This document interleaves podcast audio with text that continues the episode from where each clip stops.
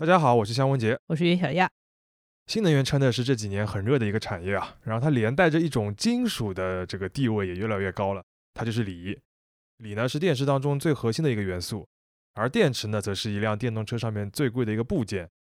去年不是有很多电动车一度涨价嘛？它的主要原因就是因为锂矿石的这个价格飙升到了六万美元一吨的这个水平，而这个数字在二零二零年的时候还不到一万美元。当然，这个价格今年在二零二三年初又降下来了，反正是一个很大的波动。那从这个事情里面就能看出，锂矿其实是越来越有战略地位了。这个就引发了我们今天想聊的一个话题。事情的由头是去年十一月的一条消息，说当时阿根廷、玻利维亚和智利这三个国家正在草拟一份文件，希望推动建立一个锂配克。大家都知道，世界上有一个欧佩克，也就是石油输出国组织。那么这几个国家呢，也想在锂这个矿产上面建立一个类似的组织，这样呢，他们就可以在全球锂价格大幅波动的情况下面，通过比如说达成价格协议或者签一些长期的合同，来锁定一些长期的利益。那根据美国地质调查局二零二二年的一个报告数据呢，从全球已经探明的锂资源分布来看，南美三个国家呢合计占掉了百分之五十七。除此之外呢，澳大利亚的锂矿也有百分之八。但是从实际的开采量来看呢，澳大利亚虽然它储量不是很大，但它现在是全球的锂开采量最多的国家，还也是第一大出口国。所以呢，据说南美三国也想把澳大利亚拉入伙。我们查了一下，南美这三个国家筹备建立锂配克这个事情也不是一天两天了。早在二零一一年的时候，他们就提出过类似的方案，但当时啊，玻利维亚和智利这两个国家 关系不太好，所以这个计划就搁置了。那现在呢，这三个国家。不是闹很大的矛盾了，然后礼仪又这么抢手，所以他们就又提起了这个话头。不过我们看一下最近的进展，好像这个事情说了好几个月，也没有什么特别实质性的一些确定的消息。嗯，感觉有点符合南美人这个性格特点，一方面这个激情洋溢，另外一方面又有点效率低下。嗨，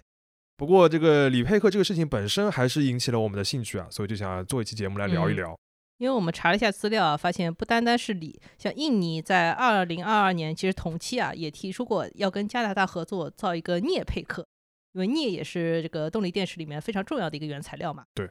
那像更早以前的一九六七年，智利啊又是智利，智利、赞比亚、秘鲁和扎伊尔，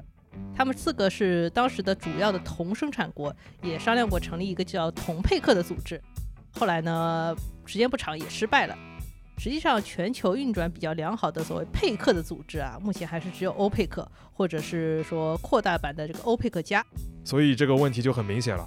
为什么同样的这个思路放在石油这里就能成立，这欧佩克能够运行下去，但是对于锂啊、镍、铜这样的一些重要的金属，它就不成立？所以本期节目呢，我们就尝试探究一下这个问题的答案。那我们开始吧。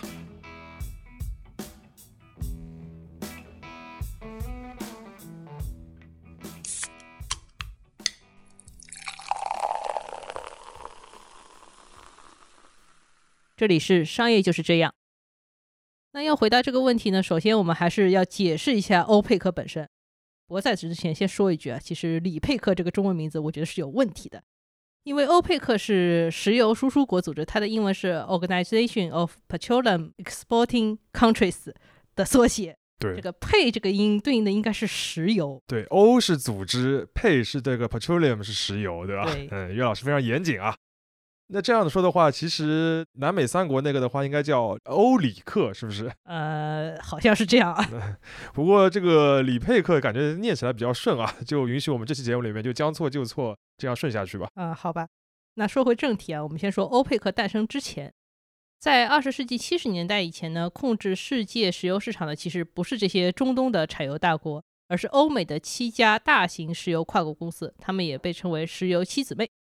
关于石油七姊妹的这段历史呢，在播客《忽左忽右》里面，它有个能源系列，有一期节目讲的其实非常详细了。我们也会把那期节目的链接放在 show notes 里边。嗯，那我们这里就简单来说吧。简单来说，石油七姊妹当时是基本控制了全球的石油产量以及分配、运输、销售等等各个环节。当时能够做到这一点呢，一方面还是因为有一些，比如说殖民统治的历史背景啊；另外一方面就是当时的西方国家已经开始介入中东事务。而且希望控制这些潜在产油国的石油开采权。嗯，还有一个小原因的话，就是早期的时候，其实石油开采主要还是集中在像美国、德州这些地方嘛。对的，嗯，但现在我们已经很少讨论石油七姊妹这个说法了，就是因为欧佩克现在已经是占据在这个能源这个市场舞台的一个 C 位了嘛。嗯，欧佩克是一九六零年成立的，它最初只有五个成员国，分别是伊朗、伊拉克、科威特、沙特阿拉伯和委内瑞拉。啊，除了委内瑞拉的话，其他都是中东国家嘛。嗯，是的。当时欧佩克成立的一个重要背景就是我们前面提到石油七姊妹，他们不断的压低整个市场的油价，然后就导致这些产油国的实际利益是受损的。他们就决定联合起来维护自己的权利。是的，而且我们看当时有个很大的背景，就是整个所谓阿拉伯世界的这个民族主义，对吧？大家都要第三世界联合起来反抗这些传统的发达国家之类的。嗯，不过刚成立的时候，其实欧佩克的影响力没有那么大。但是在它成立之后或者之前，有几个巨大的国际形势的变化，就让它变得越来越重要。提几个点啊，首先就是美国在战后经济复苏非常繁荣。然后石油的需求量也大增，它其实从一个石油的输出国，因为美国自己产油嘛，它也变成了一个进口国，它需要靠进口来维持这个经济的发展。嗯，对。然后还有一些欧洲各个国家经济复苏，就等于石油在全球的需求量是一下子提升了。嗯。第二个点就是当时的中东产油国和驻扎在当地的那些传统的西方石油公司，其实一直在争夺石油的控制权。当然，最后这些产油国一般都是胜利的嘛。胜利之后呢，他们就把这些公司资产国有化。那相当于他们自己的开采能力也提升了，然后相应的也会带来一笔收入的提升。嗯，那其实这个是从供需两端奠定了这些产油国这些国家本身它在这个能源市场当中的一个地位的一个基础了。嗯，然后其实就是一九七三年因为以色列而起的两件大事嘛，一个是第一次世界石油危机，还有就是第四次中东战争。当时的欧佩克已经成立了十来年了。那为了打击以色列和其他西方国家，欧佩克就宣布了我们要减产石油，而且要有一个禁运的计划。那这个就是著名的，他们动用了一个石油武器，然后这个效果也是非常的显著嘛。嗯，就是从那个时候开始，全球意识到了，原来大家的这个原油需求啊，都得跟欧佩克这个供给方的联盟要商量着来了。嗯，之后的一九七九年又发生了第二次石油危机嘛，当时全球的原油价格就确实是攀升了。从一九七零年代初，每桶大概只有一点二美元，这个是白菜价，然后上升到了一九七九年底的每桶接近四十美元。每桶一点二美元，现在我们每升都不止一点二美元。呃，也就是说，这个全球经济形势和地缘政治的一个变化，其实是共同推动欧佩克成为一个重要的一个国际组织。嗯，之后呢，欧佩克其实成员国也扩展到十三个。就是吸纳了很多别的国家的兄弟姐妹们。嗯，感觉刚刚岳老师讲的其实是一个有点像第三世界国家利用自己的这个自然资源的禀赋，团结起来站上世界舞台的一个感觉，有故事。嗯，对，这个故事听上去还蛮美妙的，但是其实也没有那么团结。你像原来在这个欧佩克体系里面也很重要的一个国家卡塔尔，他在二零一九年就宣布退出欧佩克，这个其实就是一个大事。因为他退出的重要原因之一呢，就是伊斯兰内部有不同教派的争端。那宗教因素其实，在欧佩克内部一直是一个重要的问题。另外呢，不同的策略其实也会导致这个同盟内部有些分化。举一个例子啊，早期的欧佩克是可以同时调整石油的价格和产量，来影响整个市场和垄断收益的。那在第一次石油危机之后呢，世界经济的一大问题就是美元一直在贬值。欧佩克就认为，我们应该开始使用一些价格工具，也就是上调基准油价，来降低所有产油国的损失。这个方案很明确，但是具体要涨多少呢？这个成员国之间就产生了很大的分歧，一直在吵。最后，在一九七六年的欧佩克会议上面，给出了一个方案，就是沙特和阿联酋提价百分之五，其他成员国分两个阶段合计提价百分之十。嗯，少提价的话，其实对这两个产油的大国的利益是有点损失的嘛。嗯。但另一方面的话，也是将就其这个欧佩克当中一些小的国家，让他们能够留在这个同盟里边。没错啊，实际上到二零零零年代呢，欧佩克就基本上不使用价格工具了。它主要是靠调整产量，也就是整体配额的数量，以及一些增产和减产来间接的影响市场。那这种产量调整其实也会面临一样的问题，就是这个产油大国和小国之间，你很难去平衡这个配额方案怎么去分配。那小国为了收入的增长，其实很容易就倾向于我不跟你这个同盟玩了。嗯，其实的话，它就是一种囚徒困境吧。就是你这个石油价格上升的时候，其实对于这个欧佩克里面的国家，如果我能够破坏协议，偷偷的去增产的话，那我就可以获得一个非常高额的利润。当石油这个价格下降的时候，你那些主动的遵守减产这个协议的国家的话，又会承受一个经济上的损失了。嗯，没错。好在欧佩克里面还有像沙特这种非常佛系的大国啊，佛系嘛，呃，它其实起到了一个很重要的兜底作用。假设说有一年欧佩克计划说整体配额要降一百万桶，但是里面几个小国呢，他不是很想执行这个计划，他想大大方方的我增产来捞点钱。那么他们总计呢，可能说增产了总共一百万桶。然后呢，这个时候怎么办呢？为了维持表面的和平，就是沙特自己减产两百万桶，相当于一己之力的吃亏，维护了整个欧佩克的团结。那从这个角度看的话，其实欧佩克能够长期存续下去，本身也是蛮不容易的，对吧？但其实现在这个欧佩克模式，大家一般来说说它是一个卡特尔模式垄断嘛，但我觉得它离卡特尔模式已经越来越远。刚才于老师又讲了一个重要的新名词啊，卡特尔式的垄断。那么于老师介绍一下吧，什么意思？嗯、好呀，我们在提到公司垄断的时候，大致很大致的可以分为，比如说单一公司的垄断和公司组织垄断两种情况，对吧？嗯。单一公司垄断啊，非常容易理解。那公司组织垄断呢，就可以按照不同的情况，大致的分成四种模式。这垄断就垄断了，还要分这么多这个细分的模式吗？嗯，稍微有一点点差别。我先就整体都说一下。第一种就是我们前面提过卡特尔，它是指一批经营同类商品的企业，为了提高这个商品的售价，或者是保证他们最终利润最大化，通过结盟的方式来控制价格和产量。除了我们前面提到欧佩克以外，一个典型的卡特尔案例就是在钻石行业有一家大公司叫 De Beers，它在二十世纪呢和其他的世界上其他的钻石生产商达成了一系列协议，他们合起伙来，通过限制钻石的年产量来影响全球的钻石价格。啊，他们影响的非常成功啊！哎，第二种模式叫托拉斯，托拉斯也是蛮有名的一个名词了。托拉斯在目的和手段上面都跟卡特尔很像，唯一的区别就是。在这个同盟里面的企业，最终会被归拢在一个控股公司的名下，就相当于他们会失去自己的独立性。嗯，就是石油托拉斯那种感觉，对吧？就是其实拢在一起嘛，那其实是从我们所说的组织垄断，又变成了所谓的单一公司垄断，就形式上面啊。嗯嗯，这两种还比较好理解。嗯，那第三种就稍微难理解一点点啊，它叫康采恩这个词，我查一下是从德语来的。如果说卡特尔是一个所谓的横向垄断，也就是同类的企业结盟的话。康采恩的垄断就是一个纵向的垄断，就是产业链上下游的企业结盟，那最终其实也能达到影响市场的效果嘛。我们前面讲的这个石油七姊妹，他们除了横向垄断，其实也有所谓产业链上下游的整合，嗯，所以比较像是一个卡特尔加康采恩的结果。OK，嗯嗯。那第四种就更奇怪一点啊，这个词是法语来的，叫辛迪加，它的原意是工会。如果你加入一个新迪加呢，这个组织呢就会帮你协调一些采购的关系啊，或者说最终的销售渠道，比较像是你加盟了一个连锁品牌。但是问题就在于呢，新迪加本身如果它在这个市场上已经有很强的影响力，你不加入，你自己去拓展渠道的话，就会被挤压的比较厉害。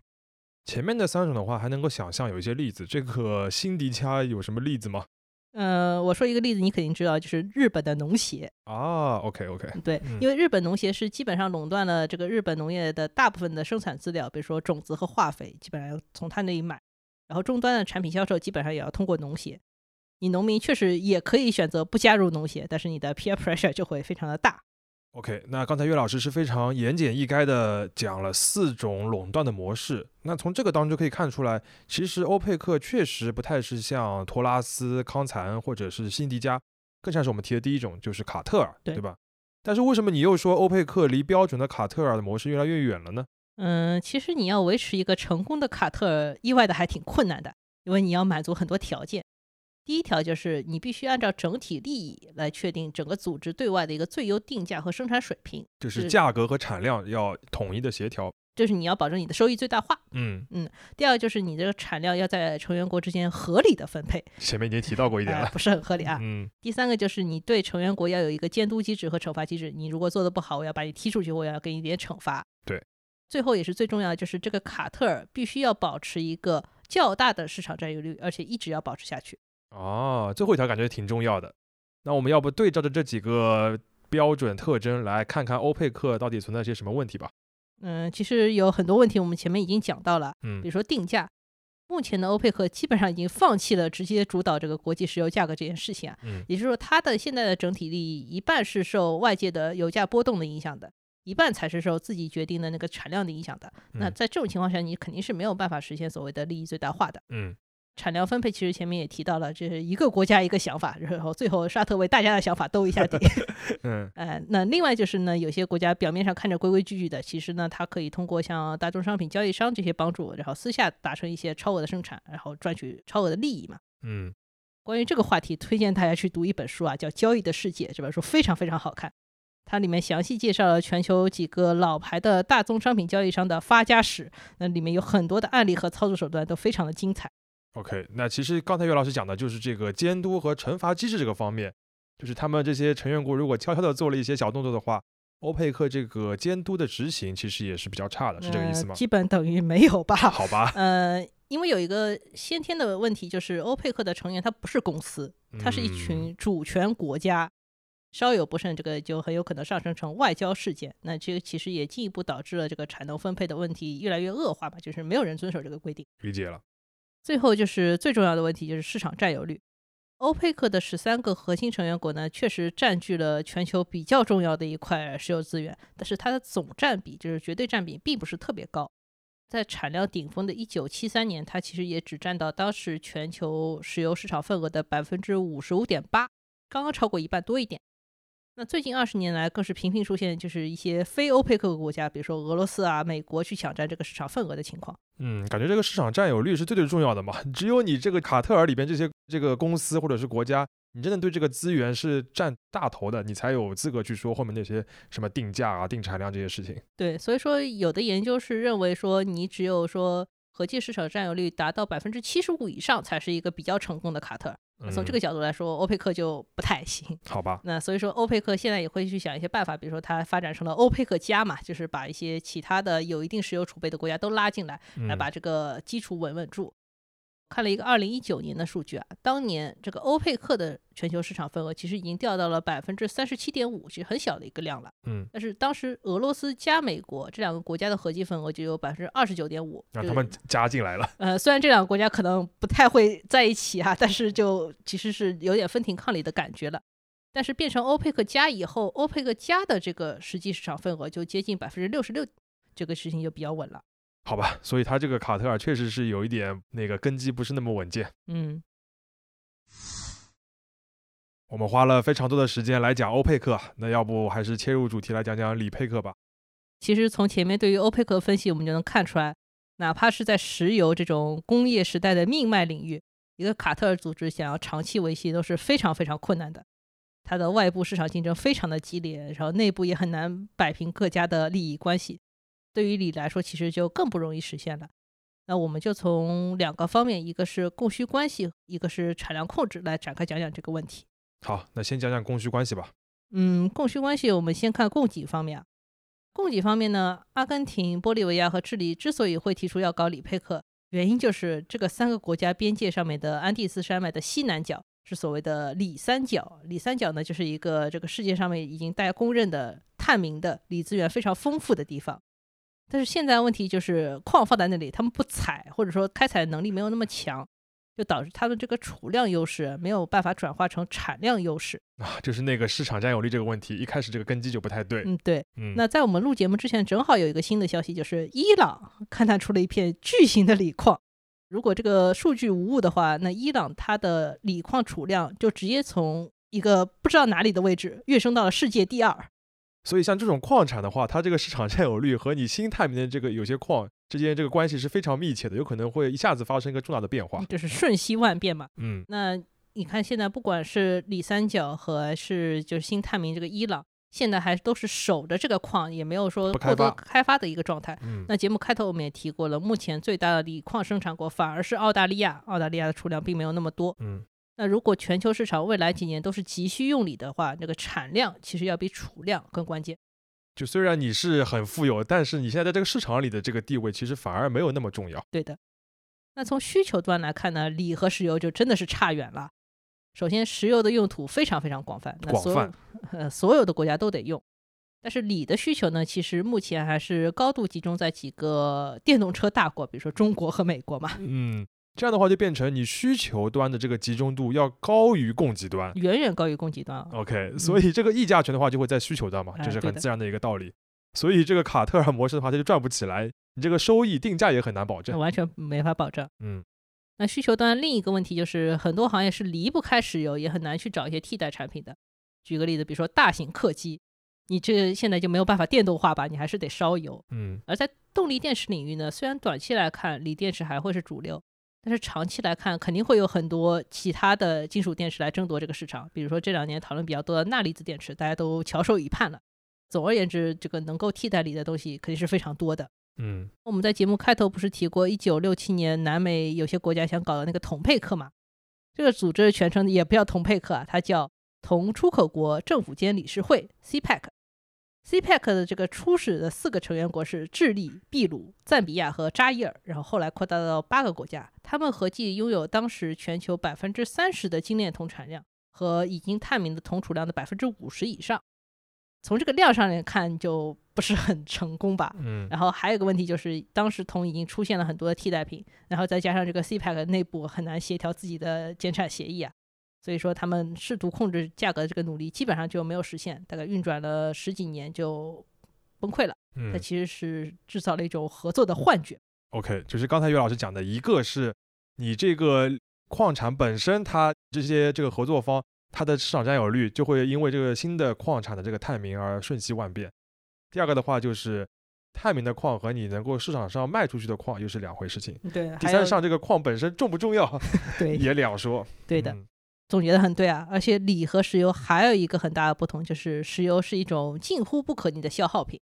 那比如说从石油变成其他的化工产品以后，你再回收再利用的这个效率是很低的。但是现在动力电池完全不一样啊，很多企业都很重视锂电池的回收和再利用这一环。可以说是需求端自己预见到了这个供给端可能的瓶颈，你就不想受制于人。嗯，马斯克不是在特斯拉那个投资者日里边就说了嘛，他们未来里的一个主要战略就是回收的精炼，而不是一个不停的开采锂矿。嗯，这还是个蛮先进的一个想法。嗯供需关系我们就分析到这里，其实已经非常悲观了。那我们接下来再看另一个小的因素，就是所谓的产量控制。前面提到了这个锂三角国家目前的产量和储量属于一个很不匹配的水平。这里有一个原因的背景，就是这三个国家的锂矿所有权的情况差别很大。目前玻利维亚的锂矿是国有的，然后由这个国家的国有企业来全权的开发，然后生产，然后私人资本和外资都不得介入。智利的情况是锂矿是国有的，但是开采权是可以放给私人资本和外资的。阿根廷的情况又不一样了，阿根廷是矿产的所有权和开采权基本上都在外资手里，跟他国家没什么关系。哎呀，那这样的这种情况下的话，按照欧佩克那个模式，你首先应该做的就是这几个国家，他们先要把锂矿的这个所有权、开采权和收益权理顺，或者说的直白点，就最好你要收归国有嘛。对的，这样你才国家之间才能去谈所谓的这个锂配克，否则的话，你就不可能以后去什么步调一致的去增产或者减产。没错，你这个国家都说了不算，那怎么能运转起来呢？那我看现在除了李三角自己在理顺这个问题，像墨西哥也已经开始提出类似的方案了。墨西哥总统洛佩斯就明确说了，锂是国家的财产，是所有墨西哥人的财产。看来他也非常想向欧佩克学习学习。嗯，对的。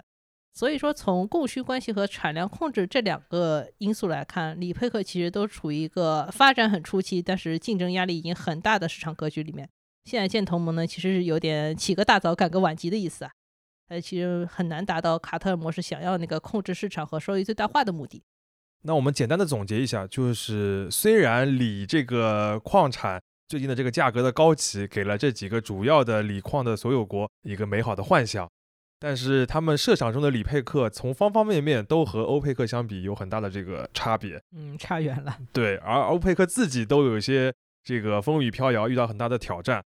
所以这个南美三角加上澳大利亚的这个所谓锂配克的畅想，我们从这个商业的角度上面一分析的话，它离真正的成功还是要打一个大大的问号的。嗯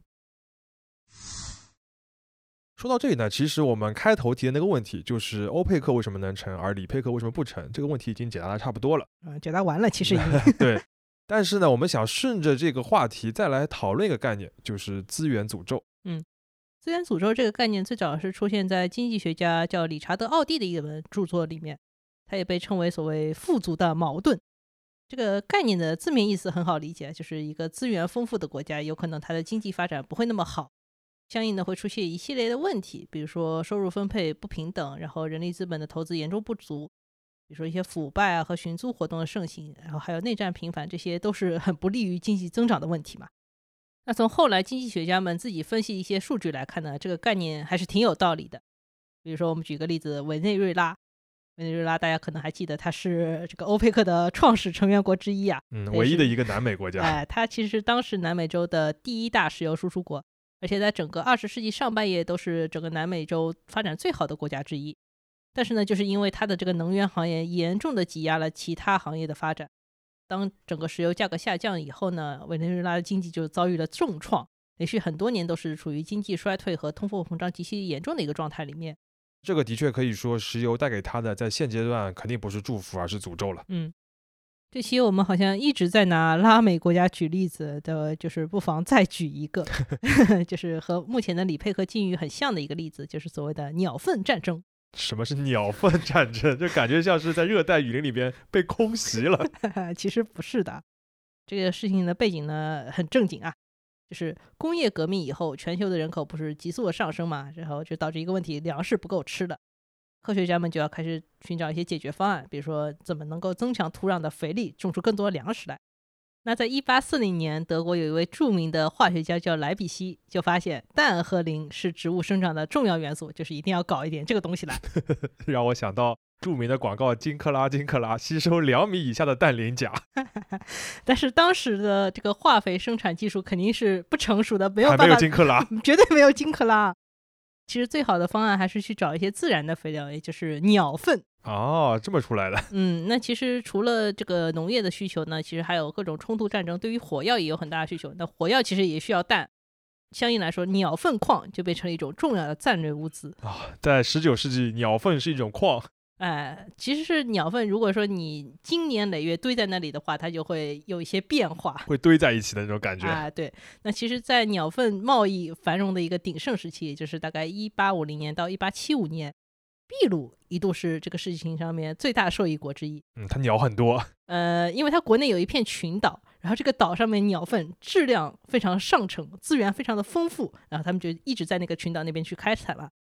但是因为是在短期内做大量的开采呢，那这个储量肯定是很快就下降了，而且它还导致一个问题，它破坏了鸟的栖息环境啊。嗨，这个秘鲁就是没有一些鸟粪的增量了，那它这个其实资源的存续性就成了一个问题。另外呢，就是在我们这期节目已经提到过几次这个智利、秘鲁和玻利维亚之间也有一片沙漠，这个沙漠里面有大量的鸟粪矿资源。在之前的情况下呢，这个沙漠其实是没有人在意这个沙漠到底是归谁的，这个主权关系如何划分，嗯没有人关心的。但是呢，当它变成一个矿藏地以后，这三个国家就天天吵来吵去，这个到底是谁的？争执越来越尖锐，最后就爆发战争，还顺便导致了这几个国家之间出现一些领土的变更。玻利维亚就本来是一个有一个出海港口的国家，然后就变成了一个内陆国家，所以这个鸟粪战争是真的引起了一场战嗯，争。是真的引起了一场战争。但是呢，其实后来大家就发现啊，随着科学技术的进步以及这个市场需求实在是太旺盛了，这个科学家们真的去找一些其他的解决方案。嗯，鸟粪不够用了。鸟粪绝对是不够用了。然后他们就开始开采这个陆地上面的像硝酸盐啊或者磷酸盐的这个矿产，那新的供应链就很快就建立起来了。这些拉美国家其实很快就进入了萧条，然后就陷入了债务和不可持续战略的泥潭里面去。虽然从我们现在人的角度来看，好像鸟粪战争听上去有点诙谐，但是对当时的这个这些国家和人民来说，其实是一个实实在在的一个灾难，或者说是一个诅咒了。嗯呃，那现在的话，其实很多经济学家也在研究啊，就是能不能通过一些制度啊，或者说是那个经济政策的一些引领，尽可能的把资源诅咒变成一个资源祝福。那这个其实就需要相关国家有更强的一个治理能力了，你就不能郁于这些当下的经济利益，而要注重长期的一个国家的发展，还有人民的一些福祉了。嗯，那其实像我们前面提到一些传统的石油输出大国，像卡塔尔、沙特这两个国家，其实这两年都宣布了一些经济和社会改革的愿景嘛。他们就是很努力的想要摆脱对于石油的依赖，然后去强化一些文化和创新的实力。比如说我们之前有一期节目讲的卡塔尔搞世界杯，其实就是这个国家愿景当中的一部分。虽然大家对于这些愿景的执行效果是存疑的，但是可以看到这个钱确实是流向了跟过去截然不同的领域，这个还是很值得继续期待的。刚才岳老师讲的这个鸟粪战争的故事，我自己感触也蛮深的。呃，为什么我们今天会花一期节目来讲这个矿产或者说是能源的资源？因为我们在探讨商业模式的时候，经常会有个概念，就是说稀缺的矿产啊，它是一种天然的护城河，嗯，这比有些什么所谓的技术的护城河啊什么的要硬得多。但是我们今天可以看到，有一些突发的事件，比如说技术的突破，比如说你探明了一个新的一个矿产，都会一下子瞬间的颠覆这个护城河，或者说是让这个城本身都不重要了。嗯十九世纪的鸟粪是这样，那二十一世纪的石油或者是锂或者别的什么矿产也可能是如此的。商业就是这样。